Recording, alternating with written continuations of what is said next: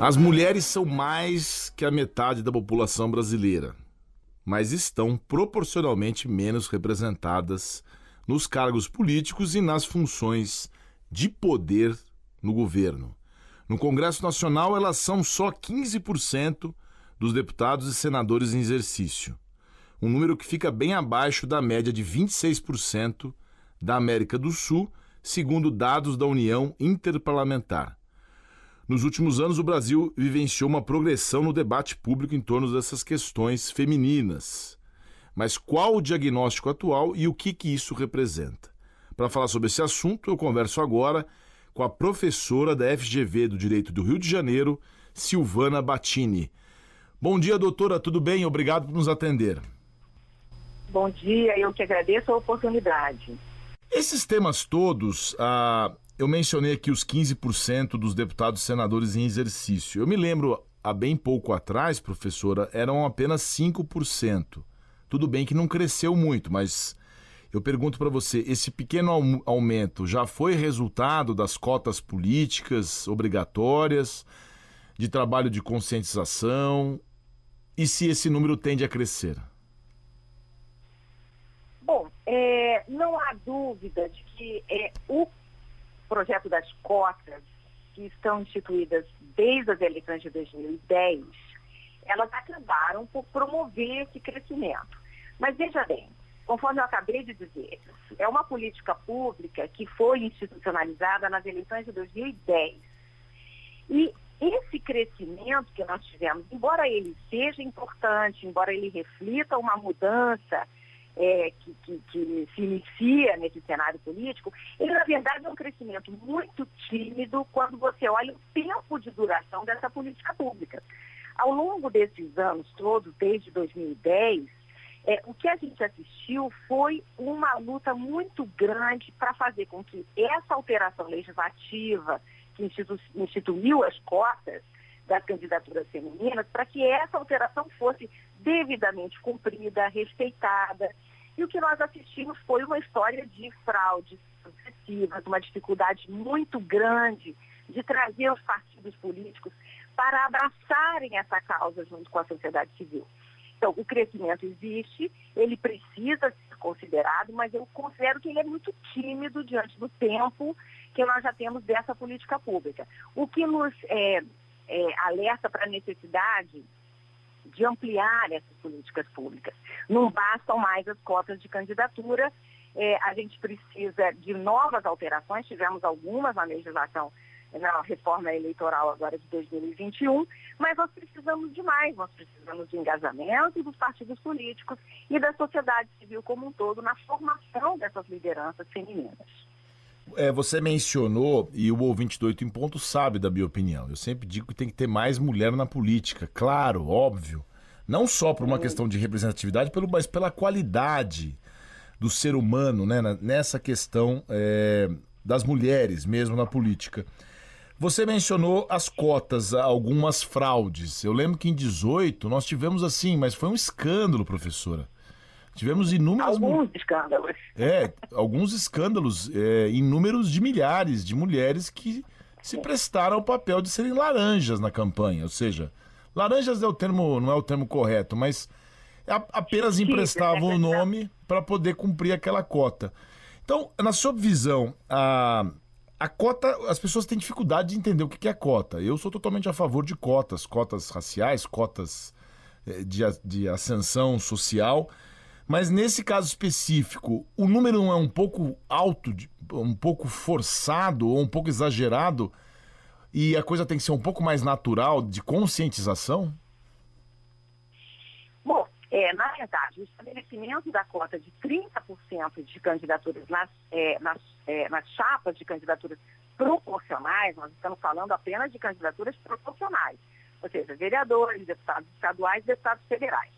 Esses 30%, eles não nascem do nada, nem de uma ideia. Eles, na verdade, são fruto de elaborações de documentos internacionais e chegaram a esse número como um número mínimo para garantir essa diversidade que é preciso existir na representação política para um, um cenário de legitimidade dessa representação.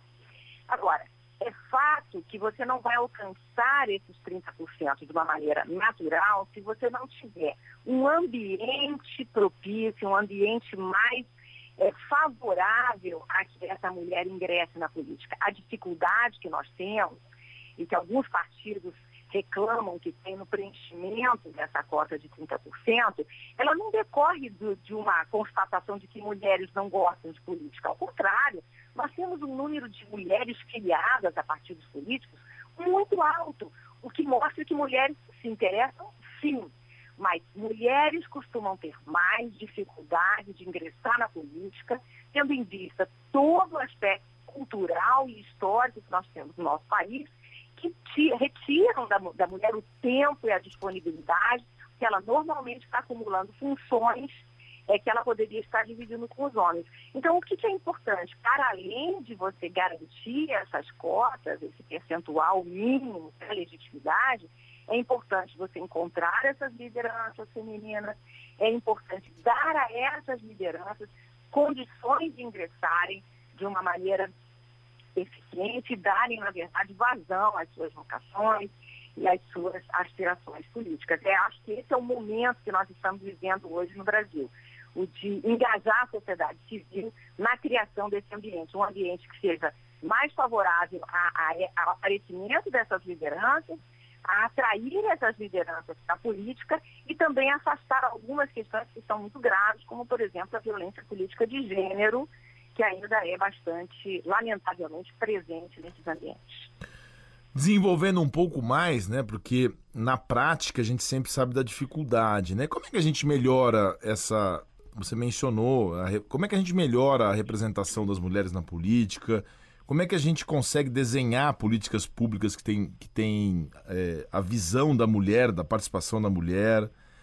De que forma que a gente vence esse machismo estrutural, doutora? Bom, eu acho que isso é um desafio que transcende a, só, transcende a questão política. Né? O machismo estrutural ele, ele vai permear é, vários outros aspectos. A gente está vendo agora, recentemente, alguns eventos muito recentes que mostram isso.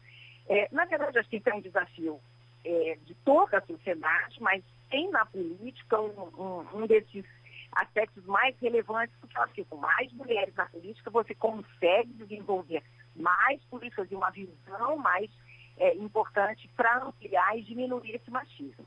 Mas, além disso, é preciso saber que a mera fixação de candidaturas femininas não vai resolver esse problema. É, nós vamos precisar, primeiro, que partidos políticos abracem essa causa. Os partidos políticos são os grandes intermediadores da soberania popular no Brasil. E enquanto partidos políticos não abraçarem a causa da diversidade política, nós não conseguiremos avançar. Eu venho sustentando isso há um certo tempo. A reforma política de 2021 trouxe um estímulo aos partidos políticos, né? Votos dados em mulheres e candidaturas de pessoas negras contarão em dobro para a partilha do Fundo Especial de Financiamento de Campanha. Então passa a ser interessante aos partidos políticos que apostem, que invistam em candidaturas. Criou-se um estímulo, na verdade, aos partidos políticos para atraírem essas candidaturas e um desestímulo a essas candidaturas fictícias que estavam ali apenas para compor né, é, aquele percentual. É, para além disso, é preciso é, formar essas, essas lideranças, é preciso buscar essas mulheres, é, e dar a elas formação, e isso é, é o aspecto que hoje a academia, em especial a FGV, está buscando fazer, com o programa que nós temos de diversidade gênero dentro da FGV, para é, é, a realização em parceria com outras instituições, essa abertura para essas candidaturas femininas, as aspirantes a candidatos, para haver uma formação, para haver um, um apoio, na verdade, de formulação é, de, dessas candidaturas. Essa eu acho que é uma contribuição importante a ser dada pela sociedade civil, pela e pelas instituições públicas, como, por exemplo, o Ministério Público Eleitoral. Nessa próxima eleição, é, nós temos alguma mudança da, daquela que já foi promovida pela emenda constitucional, que, que exige os 30% de participação na, nas candidaturas das mulheres? É, essa fixação dos 30%, ela chegou a ser alvo de, de algumas tentativas de alteração que não reduzia esse percentual, mas ela foi mantida. Então, os 30% nas é, é, candidaturas proporcionais está mantido é, como já estava valendo. O que foi alterado foi justamente isso, a possibilidade de que os votos dados a candidatas mulheres e candidatas de candidaturas de pessoas negras possam ser contados em dobro para a futura partilha do Fundo Especial de Financiamento de Campanha. Além disso, nós tivemos a tipificação criminal de condutas que resvalam para é, violência política de gênero, né? o que pode também ter um peso importante nas próximas eleições.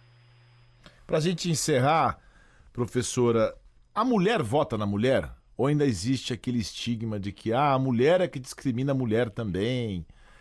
Ou isso já tem mudado de uns tempos para cá, ou isso nunca foi verdade? Bom, difícil a gente estabelecer essa, esses dados precisos sem que a gente tenha uma pesquisa muito afinada com relação a isso. É importante saber que o machismo estrutural, que é uma expressão que você já utilizou aqui, ele não pertence apenas aos homens. O machismo estrutural, ele é estrutural justamente porque ele acaba, acaba contaminando toda a sociedade. Mas mulher vota em mulher, e é importante que, então, a gente tenha candidatas mulheres viáveis e que possam ser representativas. Com certeza, quando isso acontecer, isso depende também é, do engajamento dos partidos políticos, a gente vai ter uma melhora nessa situação, uma melhora nesse cenário. Com relação ao dia 8 de março, Dia Internacional da Mulher, a gente pode comemorar um avanço ou ainda tem muito mais preocupação do que comemoração? Eu acho que tem mais preocupação que comemoração, mas é importante a gente saber que nós não estamos parados, que caminhamos sim, que já temos um caminho percorrido e que esse caminho percorrido sirva, sirva de estímulo para que a gente é, permaneça nesses desafios. São grandes, o Brasil ainda tem um caminho muito grande para ficar próximo a outros países, até da América Latina, para se aproximar de índices de melhor representatividade feminina. Muito bem, conversamos aqui no Oito em Ponto com a professora de, da FGV Direito do Rio de Janeiro, Silvana Batini. Professora Silvana, muito obrigado pela sua entrevista aqui, Oito em Ponto. Uma excelente semana para você e parabéns por representar tão bem as mulheres. Muito obrigada e mais uma vez a oportunidade. Cumprimento a todos os ouvintes.